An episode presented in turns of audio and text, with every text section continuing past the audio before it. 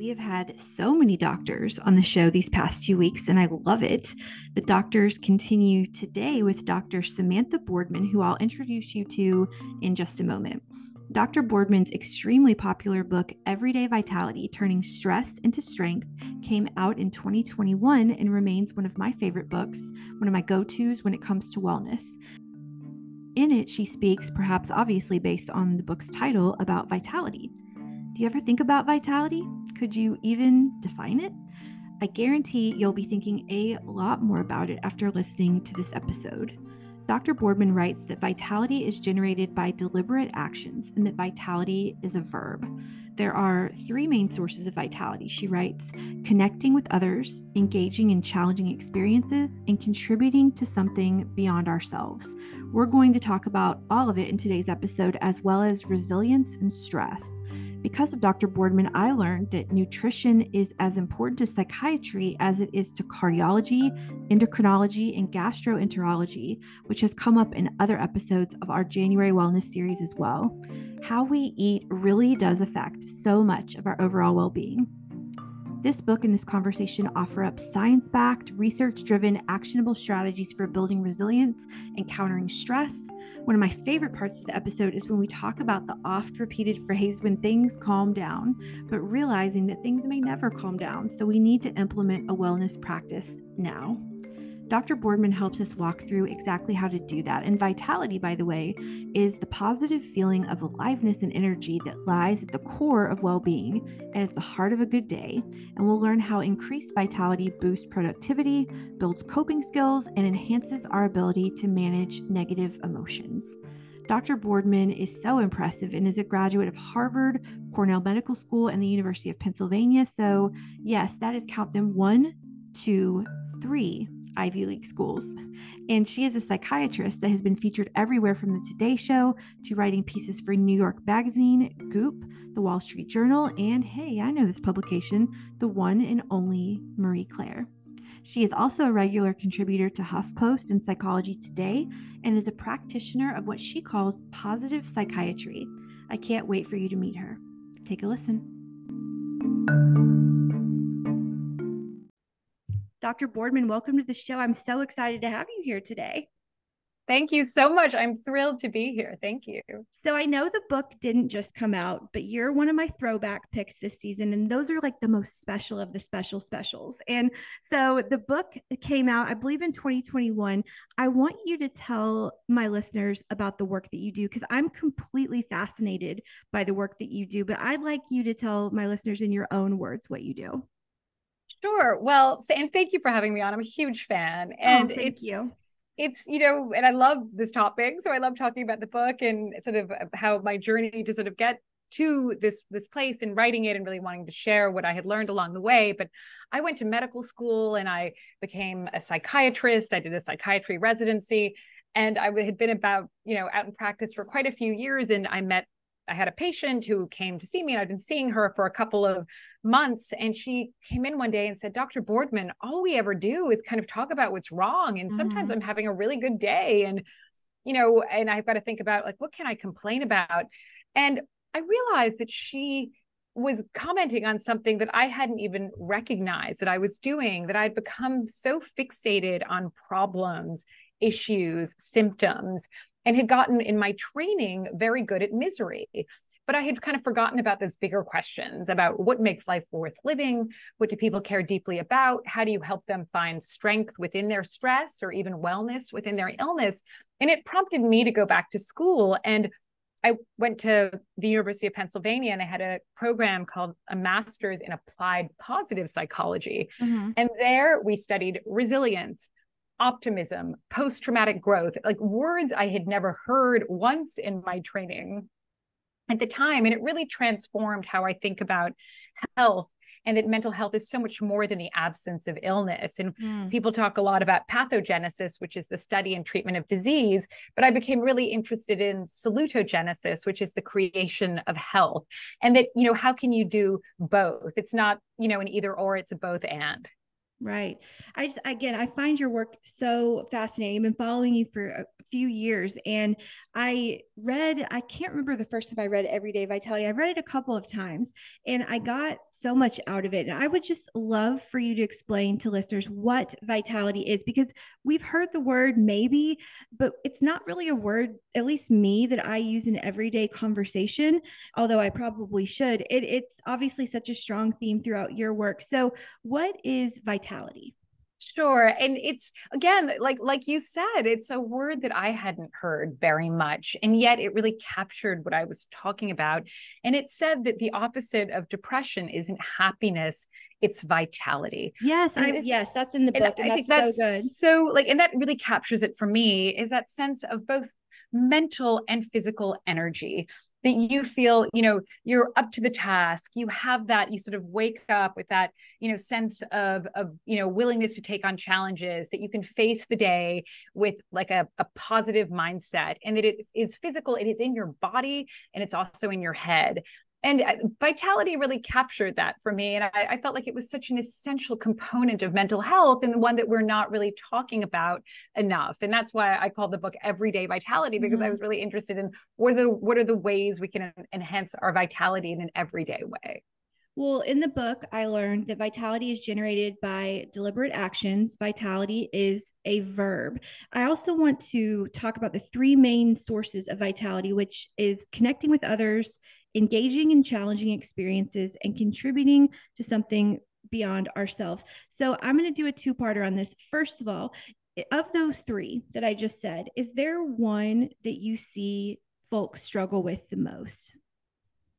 I mean, I don't think there's any research specifically behind this, but I do think like at different places in people's lives, they struggle struggle with different aspects of this. Mm-hmm. So you know and and one of the things that always became apparent to me is it's exactly when we need those three c's the most that connecting you know that challenging and contributing it's like when mm. we're most stressed out it's when we turn our backs on it mm. you know it's when we feel super overwhelmed that it's sort of like we become turtles and go into our shells and mm. that all of those sort of outwardly facing experiences we decide that we can't deal with them and we have to fixate on kind of putting out these fires and i play i talk about sort of playing this game of whack-a-mole. Mm-hmm. and we forget when we're so um, focused on what's urgent we forget what's important. And the, you know there's a lot of research around that. It's called the mere urgency effect how we get like gratification out of like checking off like little you know tasks on our to-do list or things that seem urgent might um, eclipse what's ultimately important like scheduling that mammogram calling you know your grandmother on her birthday or sending that card doing those things that actually are more meaningful to us and that reflect our values and what we care about most deeply. So to go back to that question i think there are different points in our lives where our connections maybe suffer a little bit or where we are feeling less challenged like we, we don't we don't feel like we're ready for a challenge or to contribute to something. But it's um they they I think they they manifest they kind of bubble up at different points even over the course of a year. And I think having these check-ins with yourself about like am I living my life according to what matters most to me? You know and some people I know like do it on it like what did I do this week that did that? How am I going to you know moving forward what am I going to do next week that makes sure there's a little bit more overlap between what I care most about and what I'm actually doing? And that's when I say like vitality is a verb. Mm-hmm. it's not just in your head it's in your actions. You know, I would say the actions you take, the connections you make, and how you participate. It almost makes me want to do a life audit to see if I yes. if, if that because it's I I can tell you right now for me at the moment it's not. I'm like this close to burnout and that's a whole other podcast but like i i this is inspired rereading this again for your your appearance on the show is inspiring me to take a real because a lot has changed in my life as probably for most of us since 2021 when I originally read the book. And so it's really inspiring me to take a look at my life and see do does what I value line up with my everyday and and i and I, i'm pretty sure right now that that answer is no so it's very it's calling me to the carpet and i'm sure listeners a lot of you as well and you know what you just said in in your last answer made me think of a part of the book that has many examples of the phrase when things calm down, which like I've said that 700 times, yes. especially in this season for whatever reason. I don't know what's going on this season, but it's just a busy one. It happens. And so, look, things may never calm down, or they may never calm down to the level that we want them to calm down. So, uh, this is this is tying it back to vitality how can we put it all into practice in our lives and why does it matter because i think a lot of people would say oh i've just got too much to do my to do like it's thanksgiving it's the holidays almost as we record this why why should we prioritize this well, no, you make such a good point. Is that sort of that? Oh, when things calm down, or I often say, it's yeah. like we live this as soon as life. Like as soon as this is done, mm-hmm. well, then mm-hmm. I'm going to do that. If I had a dollar for every time I've said this week, as soon as Thanksgiving is over, my life. yes. will, but that's not like it will not. No, it's not going to unless I change something. Well, no, exactly. And and you make that point about kind of burnout and when our lives are not reflecting what we care most about and what is most meaningful to us even in like an everyday way that that takes a toll on our our vitality it takes a toll on our resilience and it makes us just feel more exasperated and mm-hmm. you know when i would talk to patients there were always these themes coming up of just people feeling they're just keeping their head above water you know the words tired stressed and bored like would roll off their tongue just feeling so overwhelmed and like kind of lacking vitality and when our lives feel like they've gotten away from us that you know our schedules are filled with things that don't even matter that much to us. And you sort of look back on all of these maybe you know things that you've accomplished but they in hindsight don't feel like that they reflected what you did. And then you think about what you missed. So what i always ask patients when i first meet them is make a list of like three or five things that matter most to you. Like what do you mm-hmm. care about most deeply and then let's talk about what you did, you know, in your free time or even how you spent last week. Or then like well, then we really go from just in general your time to how you're spending um your you know just even like how can you bring your values into your work day but also then how, what are you doing maybe on saturday afternoons and there's often this striking gulf between what they care most about and how they're spending their time. You know, it's like, oh, I lost two hours like in an Instagram hole, you know, or whatever. And there's something that is really devitalizing about those experiences where it's just lost time, mm. where you um even this whole, you know, trend in bed rotting, you know, where people feel that they aren't you know necessarily i mean it's of course it's wonderful to climb in bed sometimes and take care of yourself and you know recharge in some way. But are you doing it to be avoidant? Are you doing it in a way are you feeling revitalized after that experience? And if the answer is no sometimes it helps to do things which i call like that have desirable difficulty things that are actually like challenging but afterwards you're going to feel so much better about. And it's almost like groundhog day for a lot of us. Like it's mm-hmm. almost this like oh gosh, I can't face going to the gym, or oh, like I couldn't possibly face doing that thing, or I'm going to cancel those plans I have with my friend.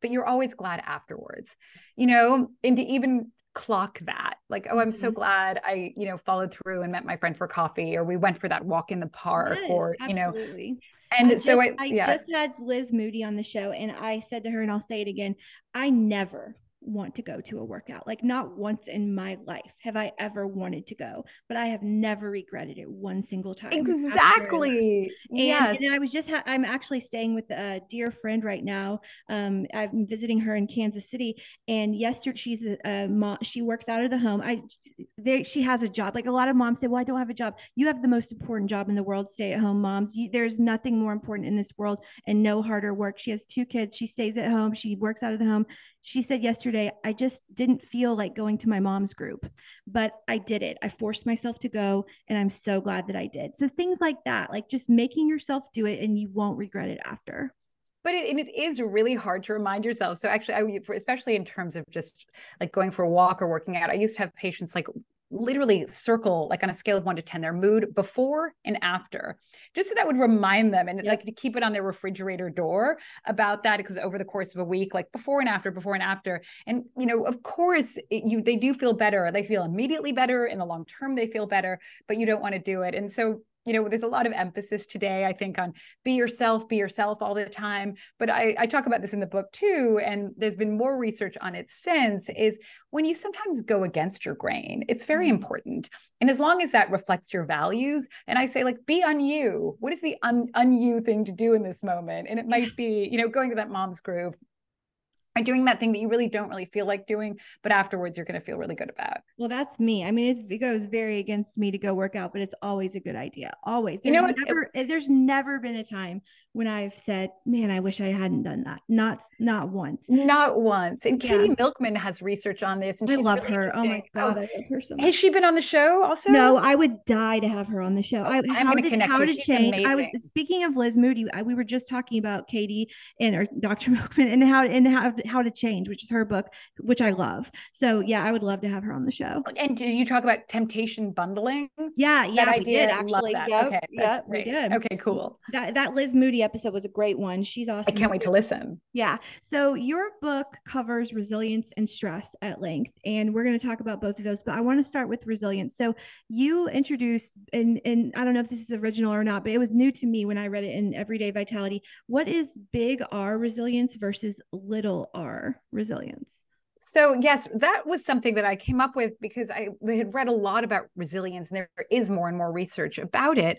Um, and big R resilience was sort of your ability to bounce back after a major life event, mm-hmm. um, and how, in fact, there's a lot of research out there, and it's George Bonanno's work from Columbia University shows how most people are pretty resilient in the face of these major life events for instance, after 9 11, that there was, it was anticipated in New York City that there would be a tremendous need for mental health services. And even money was earmarked for that. It turned out people didn't need it. About two months after the attacks, that actually people were sort of back to their baseline. Some people even reported feeling better. And that most people in general do get back to themselves after major life events. But what, what was different to me, though, was what what about everyday hassles mm-hmm. everyday struggles irritations the drudgery of just you know the spilled coffee the missed subway the you know um maybe your kid's earache because there's any of those things that were maybe going to overwhelm you what about um how people reacted and how they were able to handle those sort of maybe smaller stressors how did that affect them you know their mental health down the line and even in the moment and that it turns out that it's a lot harder little r resilience is a lot harder than big r resilience mm. and so that these little hassles actually take a tremendous toll on our mental health and even a greater toll than the sort of major life events that I think of as that big R resilience that people have. So, what can you do to build little R resilience? And I think that went hand in hand with vitality for me, where you are being much more deliberate and conscious of you know the three c's how are you connecting how are you challenging and how are you contributing to something and what are these sort of strategies that you can adopt and adapt and use and sometimes maybe what worked for you two or three years ago maybe you know rethink that and maybe you sure. need something different. Um, and not to get so stuck in this idea of like i am who i am. As people oh God, yeah there's a lot of things where i need to throw out i am who i like i don't need to be that anymore. Like i need to evolve and change and not stay stuck where i am and we all are that's the thing like we're always it's easy to look back on you know how different we are maybe from when you were in college or even you know 5 years ago and you can see where you've changed and we all are changing mm-hmm. and but it's very hard to look forward to imagine how much we will change but we will and my question is always how can we bend in the, the direction of our values? How can we bend in the direction of goodness in some way? And that really entails being a little bit more deliberate about it. Absolutely and you know, I want to talk about stress, and you're just catching me at. We are recording this one week exactly before Thanksgiving. I'm just in a. I'm just in one of those times where it's just very stressful. We logically know we've been told that stress is a silent killer. Stress is damaging to our body. Even the subtitle of Everyday Vitality is Turning Stress into Strength. So, you know, I want to talk about some concrete ways that stress negatively impacts us. And, you know, also like I there's stress, but that like if if stress is the hub of the wheel, then you've got spokes off of it like comparison and ruminating, which I do both of those things all the time. And they add, I think they add to my stress.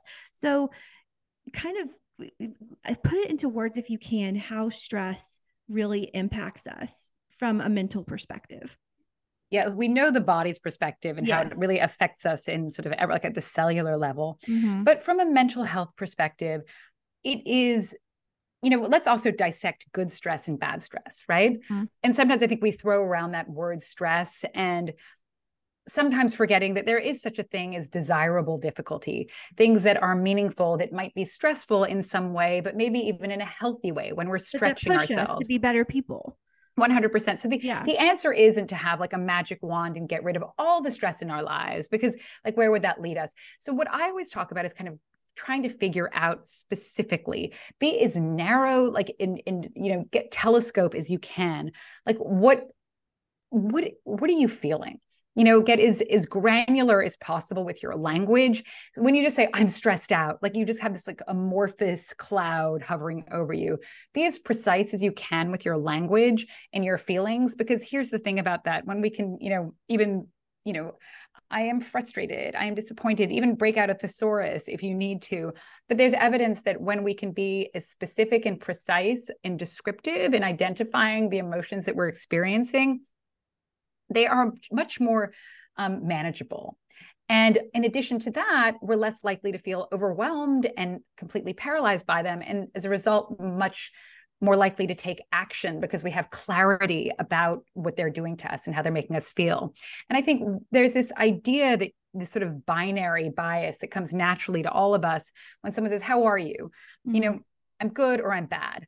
It's that yeah. either or, or I'm like stressed or not stressed. Yeah. And there's a lot of evidence that looking at this idea of emodiversity, being able, even within, you know, the difficult situation, are you able to find some laughter? are you able to you know is there anything good that happened today? Are you able to see some uplift? Were you able to actually find one for yourself? Like were you able to do something that felt meaningful to you? Even some little pocket of it. Maybe it was just some micro moment of an uplift that you know that you facilitated in your day and I think so much when we're stressed out like that too, and especially around the holidays, that you know there's so many have to's like i have to do this. I have to go see my family. I have to mm-hmm. um you know do this errand or i have to cook a turkey whatever those things are. And i think we sometimes conflate the have to's with the get to's yeah. you know? And i think that idea around drudgery that is sort of begrudgingly said like i have to go meet my friend for coffee. I have to get you know organize a birthday party for my eight year old whatever those have to's are and to really kind of try to tease out what are the have to's versus what are the get to's you know i i don't have to you know go on a podcast, you know, today. I get to, and it. I'm glad you see it that way, Dr. Boardman. oh, I know, but you know, it's like when you sort of can look at your calendar, you're like, oh, you know, there's all this stuff going on, and yeah, and that's a powerful reframe. I've tried to do that too, and it really helps. So I think that's kind of helpful, like way to like use your language really deliberately and carefully, and how we sort of talk about things, and even how we talk to others about things, and you know, we sometimes get so stuck and entrenched in that idea of like this is just the way that it is. Mm-hmm. and you know and, or this is just the situation and i am who i am kind of thing and those those perils of i always call it like the perils of certitude mm. of being so sure one thing is a certain way and forgetting to ask questions forgetting to bring curiosity to a situation or even a conflict with somebody you know i always say argue as though you're right but listen as though you're wrong mm. be open to having your mind changed perhaps and it's not that you're a wishy-washy you know person but maybe you know maybe you might think a little bit differently. And even with the stress of the holidays you know sometimes there's difficult people one has to interact with but i always think everyone knows something you don't yeah. you know?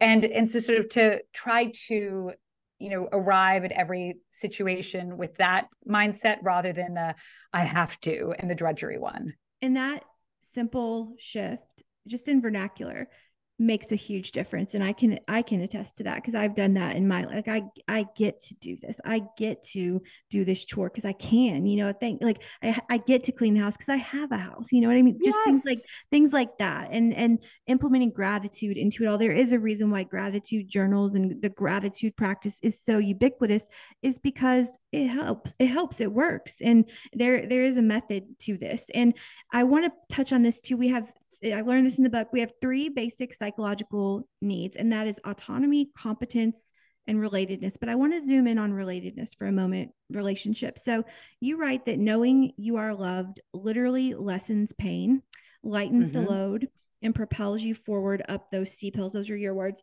You also write that social relationships cannot be an afterthought. And I'm just thinking a lot like I'm in an age where a lot of my friends are moms and their friendships go by the wayside. And I understand that because they have children and they want to prioritize their marriage, their children. But we also cannot forget about those social relationships that that really add so much to our lives. And so I think many of us, if not all of us, I, I don't know anybody that didn't experience loneliness during COVID of some sort, even if they had a house full of people. So, how important psychologically, because that's your wheelhouse, is is connectedness.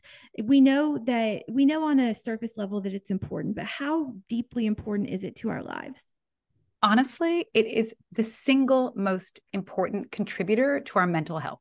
Yeah. It honestly, like hands down, there's nothing that matters more than our relationships and our connections to other human beings.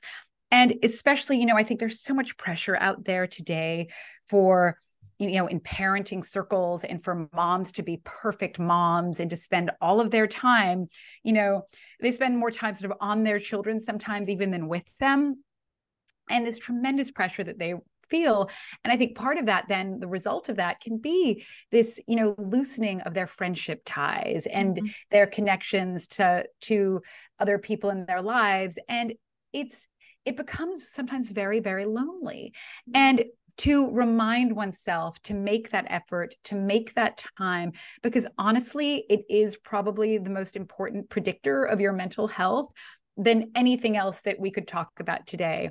Relationships matter, people matter. Mm-hmm. and you know i think so much of our mental health conversations they focus on the individual. I think psychology has become so interiorized the idea that your mental health is sort of all about what's going on in your head. And truly it's really about what's you know we are interconnectedness and your relationships with others. And of course it's important for you to feel that you are valued uh, for your mental health but it's also important to think that you are adding value that you that is the essence of mattering ultimately and that that's what your connections are really doing for you and in the same way that I think vitality is a verb, I think our relationships are a verb. You don't have a good friendship, you work at having a good friendship. That's right you have to it's i mean it's a it's like a mini marriage you know? I mean it's not it doesn't have to be the number one relationship in your life but you can't have you can't maintain a friendship and not work at it. It you just can't. And that's why i'm so glad my friend went to her mom's group yesterday because you know she's i mean i'm here at her house right now but normally she's surrounded by her husband and her young children under five. And so we need that social connectedness to to it make i think i mean i'm not a mom yet but i think that that makes better moms you know when you have when you have a group of support and a group of women who understand you and just that social connect is so important and we off so often unprior deprioritize that that's unprioritized that's not even a word deprioritize that because we just see other things as more important but this you just said it it's it's the most important thing these relationships. Well it's you know instead of like what's urgent versus what's important like that mm-hmm. is important. Yeah. Absolutely so as we begin to close our time together, I could talk to you all day. I want to tell you a funny story. So I wanted another book from you so bad, Dr. Boardman, that I got on Amazon, and I ordered. So your UK version and your US version are are two different titles. So I ordered. so I ordered both of them, and I go, hmm, this is a lot of the same stuff overlap. everyday vitality. and I was like, okay, but they're a little bit different. But so so anyway, uh, listeners, if you do that, I the US version is called Everyday Vitality, and the UK if you if you want more of Dr. Boardman like I did, the UK version is called I think it's called Ready for Anything. And yes, so that was so funny. I was like, you know, this book is a lot like Everyday Vitality, but okay, like it's just reinforcing the concepts. But that's how much I'm a fan of yours is that I will just take whatever I can get, even if it's the same book with a different title on it. But um, in the book, you introduced me to two new concepts. And I'm probably going to butcher this word, the Zeigarnik effect. Yes, yes, great, perfect. Okay, cool. And WOOP goals. So can you explain those to my listeners? Sure. The Zeigarnik effect is r- very interesting. It's about our, our tendency to remember um, tasks that are sort of partially done, things that are maybe unfinished. And it sort of grew out of what happened, an observation in a cafe in Vienna that, that the wait staff could never remember orders that had been fully completed where the bill had been paid but they were wonderful at remembering sort of ones that were in the middle of doing it, like somebody whose coffee they were getting or they were about to deliver a a roll to. And that we have trouble once something's done, it's done and we sort of erase it and then we can't we sort of moving on to the next thing but when things are left sort of partially undone that's what we remember mm. and i mm. think this goes hand in hand with our negativity bias in a way that we're sort of you'll you'll won't remember one nice thing that maybe your manager said to you but you'll remember that you know little morsel of criticism that will hang with you All for a long time i will uh, 99 people can say kind things to me and the one negative comment i'm fixated on it forever exactly. So that sort of it goes hand in hand with that. And then WOOP goals is really interesting and i think maybe it can help some of your listeners think about kind of goal setting in a way in a very concrete term. And it's from Gabriele Oettingen who's at nyu and she's a psychologist. And she realized that, that sort of you know just wishful thinking doesn't work for people. Like just having happy thoughts that you're going to reach your goal is not effective. And she's German, and she when she moved to America, she said there was all this sort of happy talk and you know positivity but she said it really wasn't helping people. And she did a lot of research on this on a number of different domains from saving money to going to the gym and that they weren't actually reaching their goals. So she wanted to break it down and figure out why. And so she created this um, sort of model using W O O P. Mm-hmm. And the W is like the wish that you have, like, oh, I wish I spent less time on my phone or whatever. And then the outcome is the first O. Like, what would that make you feel? Like, the outcome, maybe I'd feel more connected. Like, I wouldn't feel as distracted all the time. Maybe I'd feel, you know, that I would, you know, dinner would be more interesting if I wasn't looking at my phone. And then the next O of the W O O P is okay, what's the obstacle? Like, what is getting in the way of you doing mm-hmm. that thing? And then the P is your plan. Like, so what are you going to do about it? You know, okay, when I'm sitting with a friend, I'm going to put my, like, turn my phone off or put it, like, do not disturb and put it in my handbag. So you have a very concrete plan as to how you're going to achieve that wish that you have. And she felt that that was really lacking, that people often have wishes like, oh, I wish I would get an A on that test, or I wish you know, I would go to the gym three days a week or whatever, but there wasn't that kind of concrete identified obstacle or plan that went alongside it. And that was preventing people from actually, you know, living their, like getting to their goals. And because, mm-hmm. you know, it was dreaming isn't doing. And so, how do you operationalize what you care about, what's meaningful to you, what you wish for, and what your goals are? And using those WOOP goals, it's the W O O P is a really useful model for people. Eh, that's really good. And these listeners, these are just a couple of the takeaways that I had from this book. I could talk to you again all day, but I want to ask you this final question. When you when readers close the book, when they close Everyday Vitality, what do you hope that they will say at the end of it? Wow. Um, nobody's ever asked me that. And I love this question. I, I think I ask this question almost every episode because I think, you know, it gets to the core of what you're trying to say. What what message do you want us to take? You know, I think I, my my goal would be that they would see the world maybe a little bit differently, mm-hmm. that they would maybe be a little bit more forgiving towards themselves, a little bit more generous to themselves.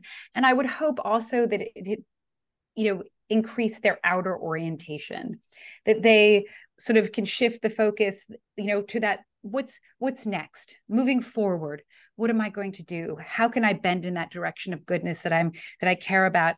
And along those lines of even gratitude for instance like thinking about so much of gratitude becomes like the messaging it becomes all about us we know for research when gratitude is about others when we're actually thinking about what am i so grateful for that you know for that other that person who maybe thought about this gift and how thoughtful they are and we make gratitude other oriented it actually is more helpful to us and when mm-hmm. than when we make it self oriented so i hope that that other orientation is part of what they like a big part of what they take away and that they have more vitality like that's my dream yeah, I I'm glad that I reread this again because it reminded me of how uh, I need I have some work to do. And so it's very much inspiring me to work on that vitality and align my life between what I want out of it and what it actually is. And the book again meant so much to me. Love having you on as a throwback pick guest. Cannot wait for you listeners to pick it up. The book is called Everyday Vitality Turning Stress into Strength. Obviously, it's out right now. It's been out for a couple years. Thank you so much for being here today. Rachel, thank you so much. And thank you for your vitality, being so generous with it. No, thank you. I absolutely loved this conversation. Dr. Boardman's book, Everyday Vitality Turning Stress into Strength, is the only book in the January Wellness series, by the way, that is not new. That is how much I value it. We'll continue tomorrow with our final iteration of the January Wellness series with our eighth episode about our nervous system and how to reverse dysregulation if it happens. Super fascinating stuff. See you tomorrow.